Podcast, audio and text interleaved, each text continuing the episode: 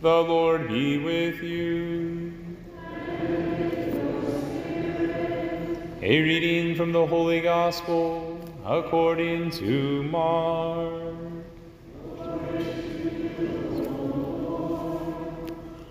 As Jesus was setting out on a journey, a man ran up, knelt down before him, and asked him, Good teacher, what must I do to inherit eternal life? Jesus answered him, Why do you call me good? No one is good but God alone. You know the commandments you shall not kill, you shall not commit adultery, you shall not steal, you shall not bear false witness, you shall not defraud, honor your father and your mother. He replied and said to him, Teacher, all of these I have observed from my youth. Jesus, looking at him, loved him and said to him, You are lacking in one thing. Go, sell what you have, and give to the poor, and you will have treasure in heaven. Then come, follow me. At that statement, his face fell, and he went away sad, for he had many possessions. Jesus looked around and said to his disciples, How hard it is for those who have wealth to enter the kingdom of God. The disciples were amazed at his words. So Jesus again said to them in reply, Children, how hard it is to enter the kingdom of God. It is easier for a camel to pass through the eye of a needle than for one who is rich to enter the kingdom of God. They were exceedingly astonished and said among themselves, Then who can be saved? Jesus looked at them and said, For human beings it is impossible, but not for God. All things are possible for God. Peter began to say to him, We have given up everything and followed you. Jesus said, Amen, I say to you, there is no one who has given up house or brothers or sisters, or mother or father or children or lands for my sake and for the sake of the gospel, who will not receive a hundred times more now in this present age houses, and brothers and sisters and mothers and children and lands, with persecutions and eternal life in the age to come. The Gospel of the Lord.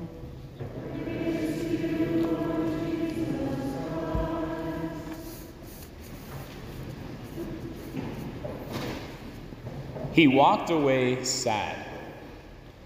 No matter how hard we tried uh, in looking at this gospel, at least for myself, for the entirety of my life, I always thought of this gospel as a call to get rid of excess and even to give from what we have, right? To give away to the poor, to, to share what we've received from God. And that's important, this detachment, right? Christ calls his disciples to it, he calls us to the same.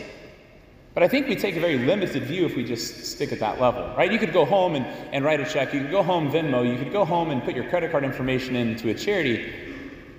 But there's still a disposition that remains behind it all. Right? He walked away sad. Today, it seems like more than ever, people experience sadness. Right? They're unhappy.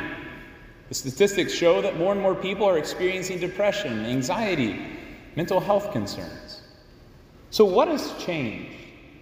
Is money really the factor here? You know, someone could be wealthy and still unhappy. No, I think that the gospel of today is time is money. Time is money.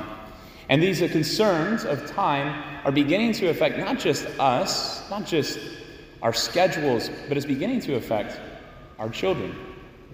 And I think our desire for control of this precious commodity can sometimes cause us to really limit ourselves in the way we view the gospel. Right? We can spin our wheels on all of this because oftentimes we end up making exceptions for ourselves, myself included. To use the words of the gospel, I think we can spend more time thinking about how to get a camel through the eye of a needle than actually how we're supposed to follow God. To put it succinctly, we have to stop cutting corners. And that's not something I'm immune from. Right? I, I've reflected here recently on, you know, when, when time, my schedule gets full and, and I've got a lot on my plate, I'm physically tired, I can find myself saying, well, okay, uh, I know I'm going to be driving downtown today to go to the, you know, it's a cathedral, so that'll be about 20 minutes. I, I could do that for part of my holy hour. And what we end up doing is I, I end up making these exceptions for myself. In other words, I'm just giving God my leftovers, right? He's no longer a priority. I'm taking an opportunity of a relationship of love and I'm just relegating it down to a duty. Now, I don't think that I'm the only one who struggles with this. And with this mentality, what ends up happening is we limit our ability to be looked at and loved by Christ, as that rich young man had the opportunity to receive in our gospel today. You see, in development, when we think about ourselves, when we think about our children, for children to receive, for us to receive what we need, we have to be nourished in body and soul. Right? We're more than just our flesh. We know that, but do we allow that to be lived? I think about our schools. You know, we're doing more now than ever, I think, in, in terms of trying to, to push the envelope into, into techniques to learn. We're trying to impart wisdom. We're trying to share with all of our technology the, the new resources that we have with kids. But I think what ends up happening is we end up sharing a wisdom that's a wisdom maybe of the intellect, but it's not really a, a wisdom of the soul. The wisdom that Solomon talked about in our first reading today. Right? Wisdom in God's eyes is to be able to see the world as God sees the world. And so I want to turn our attention then to that second reading today, because I think the second reading can help us to know what's integral in this pursuit of wisdom and this pursuit, as we would say, to happiness, and to acknowledge the role of time. Because a part of a development, right, we all develop over time. Our experiences inform it. And part of this development for a child is to learn who they were created to be, to come into their own, to understand their own dignity, to understand their own gifts.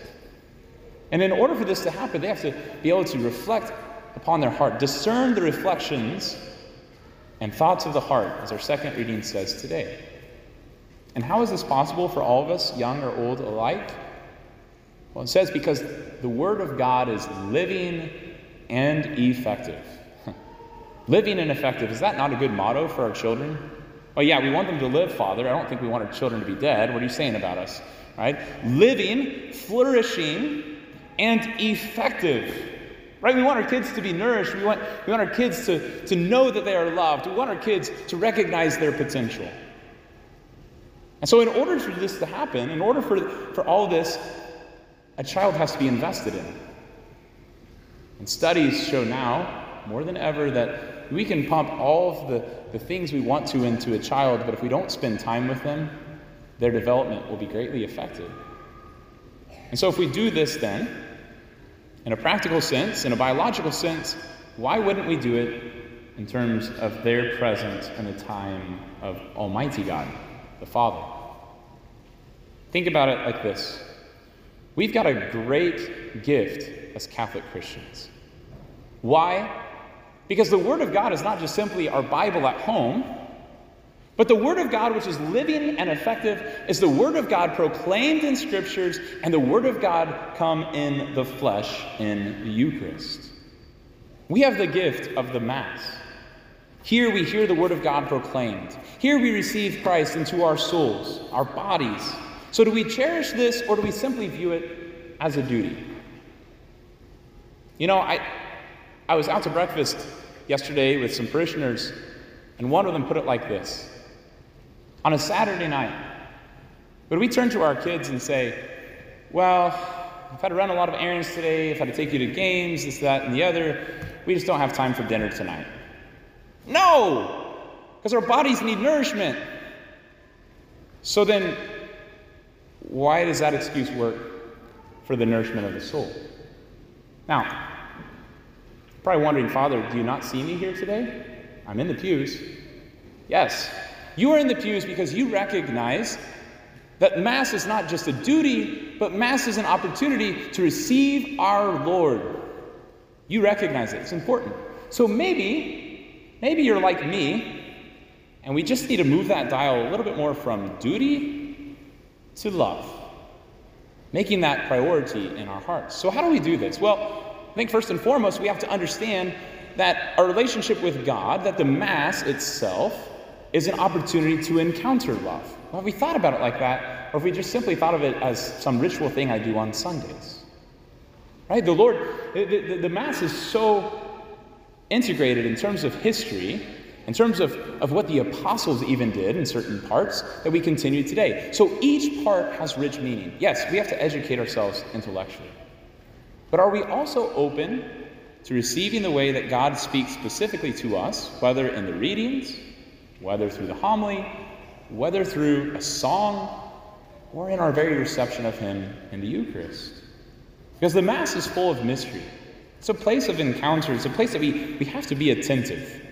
Like a dating relationship, we're looking, to, looking for certain cues to see if that person's really the one. And we know our Lord is our Savior, so let's pick up on some of his cues. And once we've received this, once we've grown in a greater appreciation of the Mass, once we've received this wisdom to be able to see as God sees, to see the Mass as a place of encounter, then we have to share that. Because there are many people out there who don't understand what the Mass is, and so it's just not important to them. But you know, how often do we share things in conversation with other people about our preferences? But why can't we do it in the faith? And there's a hesitation there. We'll ask questions like What gym do you go to? Where do you prefer to get your groceries? Where do you like to go out to eat? But have we ever asked someone, especially like a new parent, maybe we meet in the school, hey, what mass time do you guys go to? Right? It's an invitation that assumes that they're coming to mass. Or maybe our kids are staying the night at someone's house and we're trying to figure out how to pick them up. Hey, what mass do you go to? We'll just meet you there. Because we have to begin being joyful about the Mass as a place of encounter, as a normal part of our Christian lives.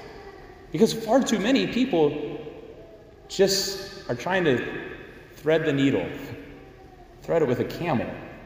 And so, how do we open ourselves up? Well, I think finally we have to all, it doesn't matter if we're going to Mass or not, all of us, it doesn't matter if we're a priest or if you're in the pews, all of us have to grow in order. Right? The psalm today, the very first line says, Lord, teach us to number our days aright, that we may gain wisdom of heart.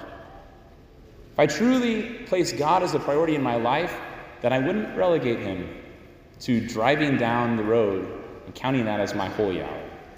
I wouldn't count my leftovers as a leftover for God.